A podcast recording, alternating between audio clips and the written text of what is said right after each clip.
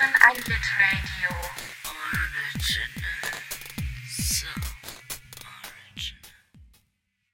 Hallo und herzlich willkommen zu Folge 2 von Komm Schatz, wir lesen ein Buch. Wir haben bis Seite 99 von Unendlicher Spaß gelesen. Und ja, wie geht's uns damit? 50 Seiten pro Woche. Guido, Tore? Was sagt ihr? Ist es ein gutes Pensum? Ist es zu viel? Ist es zu wenig? Schafft ihr 50 Seiten? Seid ihr so, so drin, so gehuckt, dass es eigentlich, dass ihr viel, viel mehr lesen wollt pro Woche? Das ist so eine suggestive Frage, finde ich, aber. Was ist das eine, eine Dienstleistungsfrage? Ähm, ich, also, ich komme sehr klar mit dem Pensum, was ich vorher nicht gedacht hätte. Ähm, Ich dachte, das ist zu viel. Ich dachte, es ist zu viel vielleicht. Ähm, und es ist eines der wenigen Projekte, wo ich bereits, also wo ich nicht am Tag vorher mich noch dran setzen muss, um noch was zu lesen oder mir Notizen zu machen, sondern ich habe das schon vor drei, vier Tagen geschafft und habe mich, also freue mich auf die nächsten 50 Seiten. Das ist, das ist eine Premiere für mich irgendwie. Ein seltenes Gefühl, Ja, vorbereitet zu sein. ja. Guido, wie ist bei dir?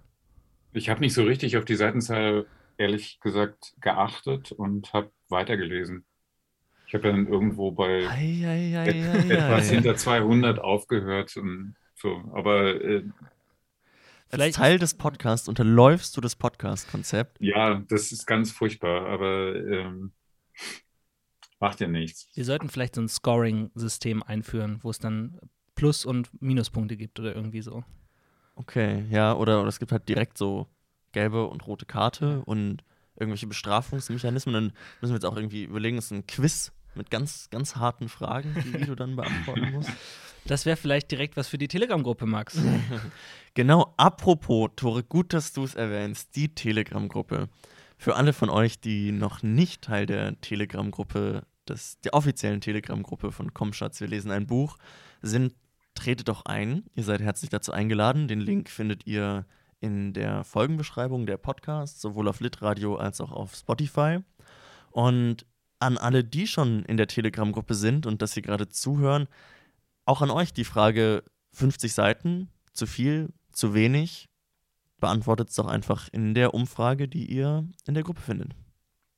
Ganz demnächst dann. Ich bin schon sehr gehypt, weil wir haben heute unser, also ich weiß, wir haben wenig Zeit, aber wir haben unser erstes Meme bekommen heute schon. Auch wenn es ein vorwurfsvolles Meme war. Aber ähm, guter, guter Kick, guter Start für die Gruppe, finde ich. Jetzt, jetzt wissen auch alle, die noch nicht dabei sind, dass es auch cool ist Ja, in der genau, Gruppe. Weil genau. da gibt es auch Memes. Es gibt Memes bei uns. Äh, ja, für, für mich ist auch okay mit den 50 Seiten. Ich bin eigentlich, eigentlich ganz happy. Lest ihr sonst eigentlich weniger oder ähm, auch so in dem, in dem Dreh? Ist das so ein übliches Pensum? Boah, je nachdem, ne? Ja, kommt drauf an, ne? ähm, doch, ich glaube 50 Seiten, ja, aber vielleicht manchmal ein bisschen mehr, häufig weniger, aber selten an einem Buch. Also ich habe irgendwie immer drei, vier parallel, wo ich dann immer nur ganz stückweise vorankomme. Ja, ich bin da.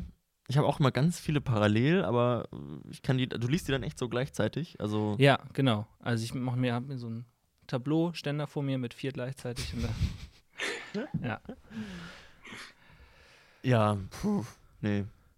Keine Ahnung, kann ich nicht so pauschal beantworten, wie viele Seiten ich sonst so in der Woche lese.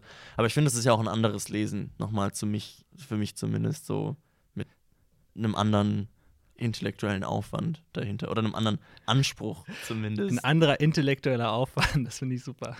ich ich sitze dann halt da und denke mir so, ah ja, jetzt, jetzt musst du aber auch was denken dazu. Ja, was ist das Thema? Was ist hier das Thema in diesem Kapitel? Ja, ich habe es auch nicht geschafft, ohne Notizen durchzukommen. Ich habe es ja letztes Mal angekündigt, zu versuchen, ohne mir Notizen zu machen, zu schreiben, aber ich habe es irgendwie, ich fand das, es ist unheimlich einfach. Das ist so viel hier an Masse und ich habe das Gefühl, wenn da nichts steht, ich kann mich an nichts halten. Das ist, die Seiten erschlagen mich sonst. Thor hat schon ganz viele neue Bebel geklebt. Er Ja. hat so viele Bebel geklebt, äh, er musste die alten Bebel rausnehmen.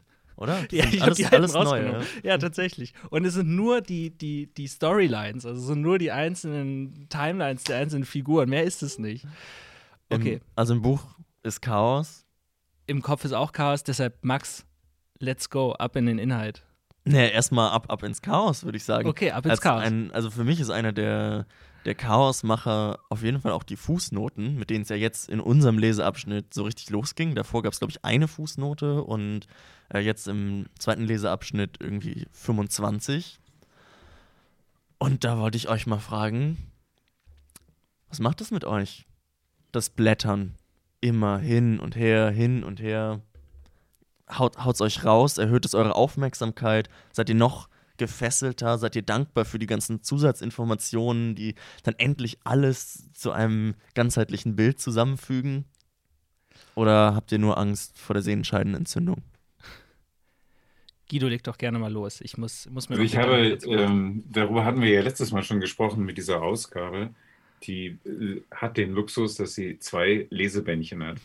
Genau, das wollte ich noch als, äh, als, als Service, äh, Service-Aussage, nämlich Tipp Nummer zwei mit Ja. hier reinpacken, ist relativ offensichtlich.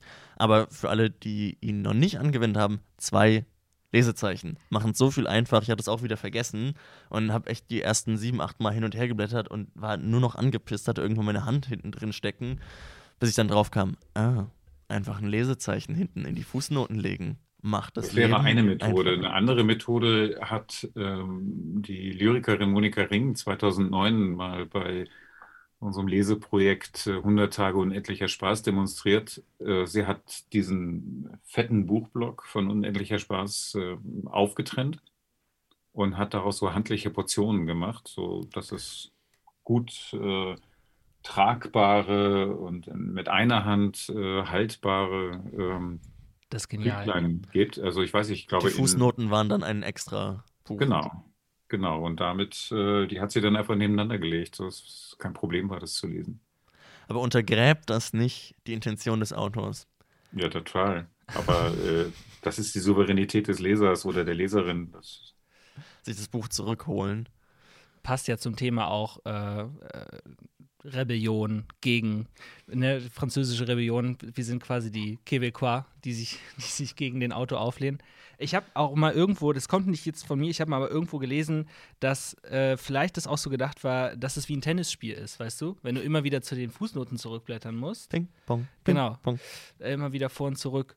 Ähm, ja, das mit den, äh, also das mit dem, das Zerschneiden finde ich irgendwie genial.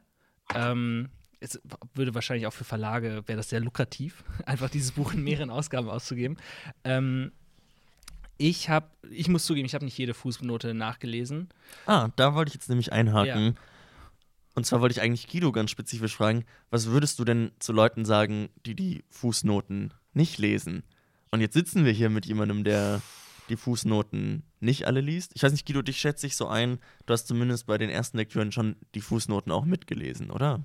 Äh, ja, sicher, das gehört ja auch dazu. Aber ähm, ich finde es auch nicht schlimm, wenn man es nicht tut. Genauso wenig finde ich es schlimm, wenn man zwischendurch mal irgendwie einen Abschnitt überspringt und den vielleicht später nochmal liest. Das geht, äh, das funktioniert ja. Das zeichnet dieses Buch ja auch aus, dass es geht. Ge- Also du kannst irgendwie ne, bis Seite, sagen wir mal, nicht 99, sondern 199 lesen und zwischendurch vielleicht 30 Seiten auslassen und sie dann vielleicht nochmal neu ähm, lesen, nachdem du bei 199 angelangt bist. Also jede Person, die mit so einer, ich weiß nicht, erwachsenen und produktiven Haltung liest, der gebührt auf jeden Fall meine allergrößte Bewunderung. Jemand, der sagt, nee, die 30 Seiten, da habe ich jetzt gerade gar keinen Bock drauf und sich die merkt und dann später nochmal wieder mit mehr Energie da reingeht und die Stelle liest. Also sagen wir mal so, es zeichnet vielleicht ein Buch aus, äh, wenn das funktioniert oder vor allen Dingen, wenn man das Gefühl hat, na, es lohnt sich, das vielleicht doch zu lesen. Das Problem ist ja, dass du vorher nicht wissen kannst, was in dem Abschnitt passiert. Ne? Mhm. Also vorher nicht wissen kannst, was du da überspringst. Und Tore, wie hast du das denn gemacht? Du hast gesagt, du hast nicht alle Fußnoten gelesen, aber offensichtlich hast du ein paar Fußnoten Ja. gelesen. Wonach hast du entschieden, welche Fußnote du liest und welche nicht? Nach Geduld beim Lesen. Also, ähm, Aber hast du erst geblättert und dann gedacht, oh nee, das, was da hinten steht, gebe ich mir jetzt nicht? Oder hatte das, also hast du gar nicht erst nach hinten geblättert? Ich habe, wenn, dann gar nicht erst nach hinten geblättert. Also am Anfang schon noch. Manchmal habe ich auch gesagt, also wenn zum Beispiel auf einer Seite drei oder vier Fußnoten sind, dann habe ich vielleicht die erste noch nachgeblättert, dann bin ich wieder zurück und dann habe ich, dann kamen die nächsten und dann habe ich gedacht, ich lese jetzt die Seite oder diesen Abschnitt zu Ende und gucke dann die Fußnoten nach. Was ich natürlich nicht gemacht habe, weil, worauf ich mich, wo ich mich dann auch geweigert habe, war bei den ganzen chemischen Zusammensetzungen der Opioide. Mhm. Was, was mit Fußnote 24? Berühmt-berüchtigte Fußnote die 24. auf eine andere Fußnote verweist. Nein, Fu Fußnote 24 ist die Filmografie von James Incandenza. Die habe ich, nicht, die hab ich nicht gelesen. Du hast die nicht gelesen? Nein, es tut mir leid.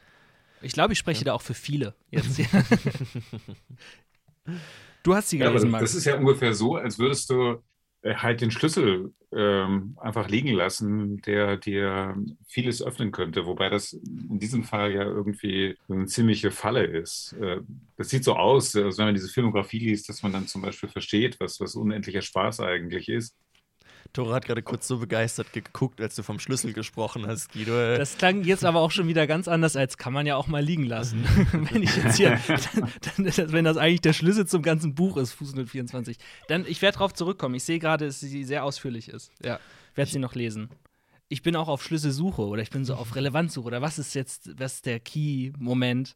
Und äh, dann kommen so Sachen wie äh, die Fußnote, die auf eine Fußnote einfach 30 Seiten weiter verweist. Also Fußnote 21, siehe Anmerkungen, bla bla bla bla bla. Und dann fühlt man sich auch so ein bisschen verarscht, das ist auch ganz witzig. Und dann denkt man sich, ja, okay, ist ein kleiner Joke. Aber dann kommt ihr auf einmal an und sagt so, oh, du hast Fußnote 24 nicht gelesen, du hast, du hast alles liegen lassen. Und das stresst mich jetzt. Aber ja, Aber vielleicht wäre es ja auch mal schön, wenn du jetzt konsequent die Fußnoten nicht lesen würdest und dann, äh, dann fällt uns vielleicht eine, eine Diskrepanz auf. Also, dann bin ich halt der Blöde. ja, ist die Frage, aber also vielleicht ja. Ja. auch nicht. Und das würde ja Vielleicht dann. gibt es ja auch Leute, die das ganze Buch lesen und keine einzige Fußnote lesen, also überhaupt nicht nach hinten blättern und dann irgendwie bei, bei den Fußnoten angelangt sind Ah, und anfangen, die Fußnoten zu Ja. lesen und dann wieder zurückblättern. das ist dann wie so eine Inhaltszusammenfassung nochmal, aber so eine indirekte über Bande. Ich habe Ja, und wenn du dann bei 211 angelangt bist oder beziehungsweise bei Anmerkung 21 auf 211 verwiesen wirst und die 211 endet dann damit ähm, mit, dem, mit der Frage, bin ich paranoid genug? Ähm, dann, dann hast du deinen Schlüssel. Ne? dann musst du wieder von vorne anfangen. Waren eigentlich. das die richtigen Fußnoten, Guido? Hattest du die gerade im Kopf oder waren das ausgedachte Zahlen? Das, ist, das waren schon die richtigen Fußnoten. Ja. Du kannst es ja überprüfen. Ich gucke das jetzt nach. Ihr könnt schon mal weitermachen.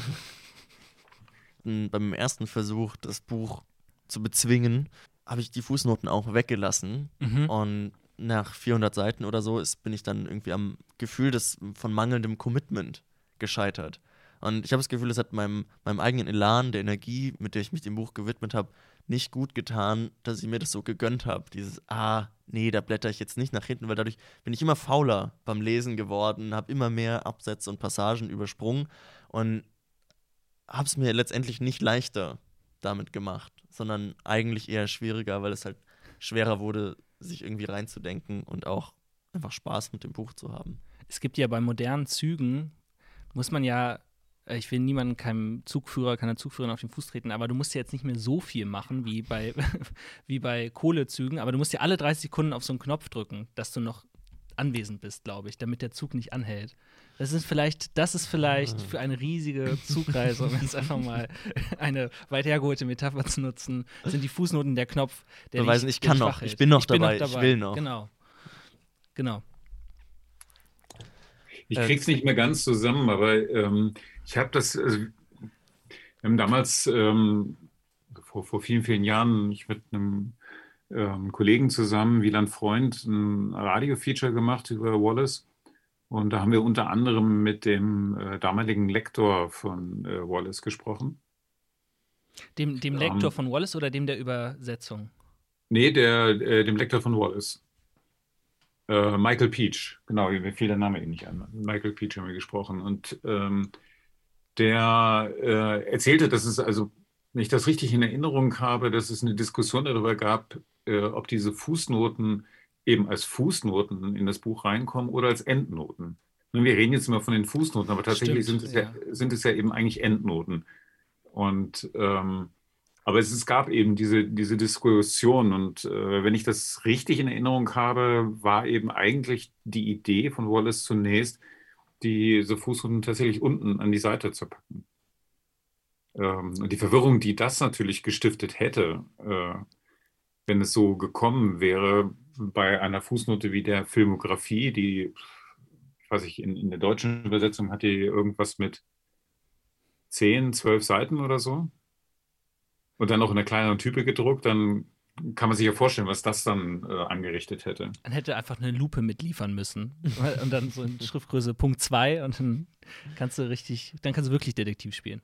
Ich, ich möchte irgendwie daran glauben, dass ja. es den Aufwand wert ist, dass ich da immer hin und her blättere und mir auch die zwölfseitige Filmografie reinziehe. Ja. Und irgendwie möchte ich glauben, dass sich hier der Autor nicht nur einen Spaß mit mir als seinem Leser erlaubt und denkt so, ja, du Otto, du blätterst dir da jetzt einen Ast. Seite 91, du liegst da wach, fast zwölf und glaubst mit aller Kraft. Ich liege da auf meinem Sofa und glaube mit aller Kraft, dass es wert ist, dadurch, sich da durchzukämpfen. Ja, das können wir dann ähm, im Nachhinein beantworten, ne? Ja. Können wir, können wir, überlegen wir uns dann ganz genau, ob wir die Frage stellen wollen, ob es das jetzt wert war. Aber vielleicht kommen wir nicht drum rum. Jetzt haben wir auch schon viel länger, als ich dachte, über die Fußnoten geredet, aber es ist natürlich auch ein sehr präsentes Thema, das irgendwie viele Fragen aufwirft. Und jetzt habe ich für die kurze Zeit, die wir noch haben, ein ganz, ganz kleines Thema mitgebracht. Und zwar den Anspruch auf gesamtgesellschaftliche Relevanz. Ein ganz kleines Thema für Sie. Ich dachte, das können wir jetzt rucki nebenbei mit einem Fingerschnippen zumindest nochmal äh, anschneiden. Und zwar immer wieder kommen in dem, tauchen in dem Buch Passagen auf, die zumindest für das, für das amerikanische, für die US-amerikanische Gesellschaft eine, eine gewisse Relevanz, eine gewisse Aussagekräftigkeit des Textes über die Gesellschaft beanspruchen. Ähm, zum Beispiel wird dann von generell von amerikanischen Erfahrungen gesprochen oder ähm, einmal über, über Hal, ähm, wie die meisten Nordamerikaner seiner Generation oder in einer Endnote äh, werden ausführlich bestimmte Begebenheiten in amerikanischen Städten beschrieben, etc. etc. Also irgendwie lese ich in diesem Buch auch so ein bisschen den Gestus heraus, Leute, ich erzähle euch jetzt mal was über Amerika. Und ich glaube, in der Rezeption ist es auch teilweise in diese Richtung verhandelt worden. Und jetzt wäre meine Frage an euch, wenn das zumindest auf einer gewissen Ebene irgendwie auch der Anspruch ist, wären dann nicht normalere, in Anführungszeichen, Charaktere eigentlich geeigneter, um das zu zeigen? Wir sind bisher auf den ersten 100 Seiten nur Charakteren und Figuren begegnet, die ich jetzt mal als sehr spezifisch beschreiben würde. Wir haben hochbegabte, drogensüchtige Leistungssportler und hochbegabte, drogensüchtige Leistungssportler. Sind das die Figuren, mit denen man sich gut identifizieren kann? Sind das die Figuren, über die sich was über eine breite Gesellschaft aussagen lässt? Oder wären flachere Figuren, die weniger Identifikationsfläche bieten, vielleicht eigentlich besser geeignet. Da höre ich ein bisschen Anti-Amerikanismus bei dir raus. Flachere F Figuren, um Amerika darzustellen. Figuren, die nicht, nicht mit so viel äh, Spezifikationen aufgeladen hm. sind. Boah, Max. So, so, sind die Leute ja. Das, das, das scheint irgendwie äh, dadurch, dass, er das, dass wir das so lesen, irgendwie überzeichnet oder besonders oder du hast gesagt spezifisch. Ähm, aber ich meine, wenn wir uns angucken, äh, wenn wir Tore und Max und, und mich irgendwie angucken, äh, können wir uns über uns selbst wahrscheinlich lauter solche spezifischen Geschichten erzählen. Ja, aber wahrscheinlich, weil wir auch aus einem ähnlichen Milieu wie Wallace kommen, oder? Also irgendwie sich mit Literatur befassen. Also ich glaube, ich, also ähm, ich glaube, ich kann bei dir da mitgehen, Guido, dass es, glaube ich, vielleicht auch nicht so allgemeingültige oder, oder dass auch sehr weirde, sehr spezifische Figuren in ihren Ticks super viel über Sachen aussagen können. Aber was ich, was ich irgendwie schon so sehe, wenn das jetzt der Anspruch ist an den großen amerikanischen Gegenwartsroman der 90er irgendwie, äh, den es wahrscheinlich einfach nicht gibt, äh, dann, dann ist es natürlich einfach schon so super männlich, super weiß, super spezifisch in irgendwie einem, ähm, also bisher von dem, was man mitkriegt, ähm, auf diesem Internat mit den Leistungssportlern und natürlich irgendwie auch mit der Drogensucht. Und du hast jetzt keine Geschichten ähm, von einer, weiß ich nicht, schwarzen Familie aus New Orleans oder sowas. Also der bedient, glaube ich, schon dann oder arbeitet einfach, er arbeitet ja wahrscheinlich einfach von sich ausgehend, sowas, so wie das die meisten AutorInnen machen, aus seinem Milieu, aus, aus, aus dem, seinem Erfahrungshorizont. Ähm, aber ich finde, dass er dann in diesen, dass er, glaube ich, vielleicht nicht soziogrammmäßig irgendwie alles, alle sozialen Milieus abdeckt in seinem Erzählen, aber schon so spezifisch, also schon so große Themen und teilweise finde ich auch sehr hellsüchtig wie das Religiöse oder die Opioidkrise, die man jetzt irgendwie 20 Jahre später hat. Ähm, das, was dann, was, was dann schon allgemeingültig ist, aus dem Spezifischen heraus. Da habe ich mich, glaube ich, gerade dreimal verfranst in diesem Monolog, aber ich habe irg irgendwie habe ich es versucht. Okay, aber, aber den, den von mir da reingelesenen Anspruch auf, in zumindest gewissen Teilen, den Anspruch darauf, eine, eine Aussage über eine gesamtheitliche Gesellschaft zu treffen, irgendwas über sie zu erzählen, den liest du auch daraus? Ja, sonst schreibt man vielleicht auch nicht tausend Seiten. Also das lese ich schon, aber ähm, es ist halt ein, er erzählt, glaube ich, sein Amerika, sein, sein spezifisches Amerika. Also wenn, ne, wenn man jetzt so wirklich so Material äh, gesättigt da irgendwie rangehen will und Sachen identifizieren will, Bezüge herstellen will, dann äh, kann man natürlich viel über Fernsehen, über Konsum, über, ähm, über das äh, Amerika von Ronald Reagan ähm, lernen über politische äh, Kontexte. Also das geht schon. So äh, durchsichtig ist die Verkleidung dann, finde ich, schon in diesem Buch. Wie, wie siehst du es denn, Max? Vielleicht kannst du deine Prämisse ja ver verdeutlichen, wenn du, wenn du deine Lesart erklärst. Ja, also die, die Frage nach der Identifikation war natürlich auch so ein bisschen als Suggestiv, Suggestivfrage gestellt. Und wenn ich ehrlich bin, wollte ich auch einfach gern den Witz mit den drogensüchtigen, hochbegabten Leistungssportlern anbringen. Ähm, ich dachte, so viel Zeit muss auch mal sein im Podcast. Hat einiges ähm, ausgelöst. Ähm.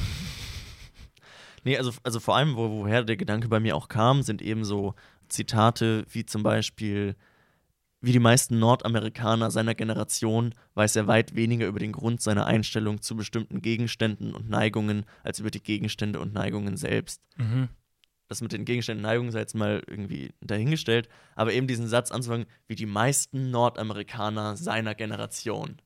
Bam. Ist so, schon Gestus, ich, ja. Ich erzähle euch jetzt mal was, also, ne, wer da spricht und woher das kommt, ist ja, sei jetzt mal, sei jetzt mal dahingestellt.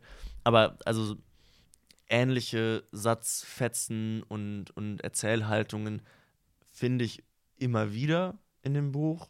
Und ja, die haben einfach bei mir dazu geführt, dass ich angefangen habe, darüber nachzudenken, inwiefern ich einen Anspruch daraus lesen kann, auch ein Bild von der gesamten Gesellschaft zu zeichnen. Und wenn ich diesen Anspruch womöglich da herauslese, wie gut erfüllt der sich in diesem Buch. So wie du es jetzt auch mit diesem Zitat, das war irgendwie sehr hilfreich, dass, wenn du es jetzt so sagst, fällt es mir auch ein, dass man das schon an vielen Stellen rausliest und äh, dass das dieses, äh, genau, ich, ich erzähle, ich versuche euch das jetzt mal zu erklären oder ich habe irgendwie den Durchblick. Was ihm natürlich nicht gelingt, weil wie soll ihm das auch gelingen? So, also wenn man jetzt ein dieses Buch einer äh, schwarzen weiblichen Schriftstellerin haben würde, die würde dir ein ganz anderes Amerika erzählen und das wahrscheinlich und es würde auch zustimmen. Also ähm, von daher weiß ich nicht, ob es sein Anspruch ist. Ich lese es aus dem Gestus, hört man es vielleicht so ein bisschen raus und dann kann er ja nur daran scheitern. Das ist auf jeden Fall ein gefilterter Anspruch. Das ist, ähm, es ist ja Ironie verpackt, sowas zu sagen in diesem Buch von den Nordamerikanern dieser Generation irgendwie zu sprechen.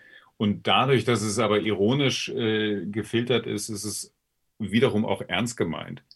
Also diese Rede vom, vom großen amerikanischen Roman der Gegenwart oder, oder sonst was, wie, er vielleicht in den 70er, 80er Jahren ähm, diskutiert wurde, war, war immer schon ironisch.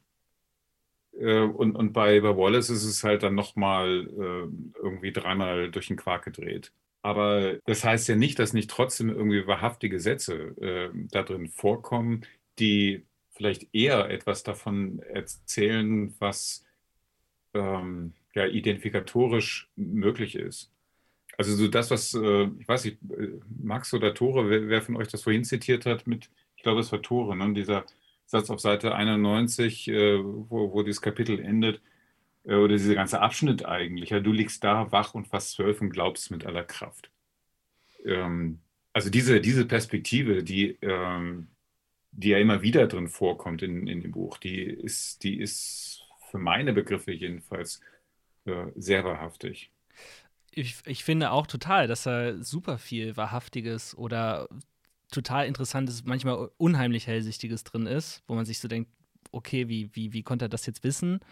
Ähm, aber nichtsdestotrotz, auch wenn es dreimal durch die Quark gezogen ist und auch wenn er sich darüber lustig macht, vielleicht, dass er gerade versucht oder auch nicht versucht, äh, den großen amerikanischen Roman zu schreiben, ist es ja der große amerikanische Roman geworden. Äh, also die Rezeption ist dann ja auf einmal, ist ja trotzdem so geworden. Und daran ist er ja auch nicht ganz unschuldig als Autor.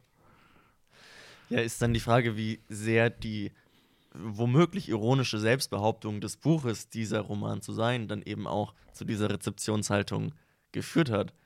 Ich würde sagen, es, es, es gäbe ja ein guten, gutes Vergleichsobjekt. Ähm, in der deutschen Gegenwartsliteratur, in der deutschsprachigen Gegenwartsliteratur gab es, naja, vor 30 Jahren oder sagen wir mal seit 30 Jahren und jetzt aber vielleicht schon zehn Jahre nicht mehr, äh, immer wieder ähm, ausgelöst durch so äh, eher alte weiße Männer in der Literaturkritik, die Rede vom, vom großen Wenderoman, der ähm, irgendwie deutsche Gegenwart ähm, nach der sogenannten Wiedervereinigung äh, irgendwie schildern, darstellen sollte.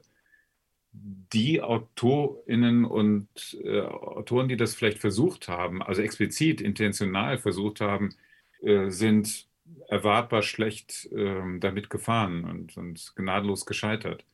Also wenn es irgendwelche Bücher gibt, die das irgendwie leisten, also die, die etwas davon erzählen, dann sind es mit Sicherheit welche, die ähm, sich darüber überhaupt keine Gedanken gemacht haben. Nur was heißt das jetzt über Wallace, ne? Das heißt vielleicht, dass es, äh, dass diese Kategorie äh, Relevanz für Amerika der Gegenwart im, im Bewusstsein vielleicht da war, aber ähm, irgendwie nicht alle Fühler nur danach ausgestreckt waren. Ich bin gerade, ich bin gerade so sehr am Denken. Es ist schwierig für einen Podcast, dann kann man so wenig sagen. Ja, ist doch schön, wenn du am Denken bist, Tore. Ich denke, denkend können wir dich und vielleicht die HörerInnen, die auch jetzt am Denken sind, in die nächste Woche entlassen und wir suchen weiter, wir lesen weiter bis Seite 157. Ist kein äh, komplett getrenntes Kapitel, aber da gibt es eine Überschrift und zwar der 3. November, Jahr der Inkontinenzunterwäsche. Bis dahin lesen wir nächste Woche. Schaut in der Telegram-Gruppe vorbei und vergesst nicht zu denken mit Tore zusammen. Tschüss und bis zum nächsten Mal. Tschüss. Tschüss. Das war ein Litradio ohne Gin.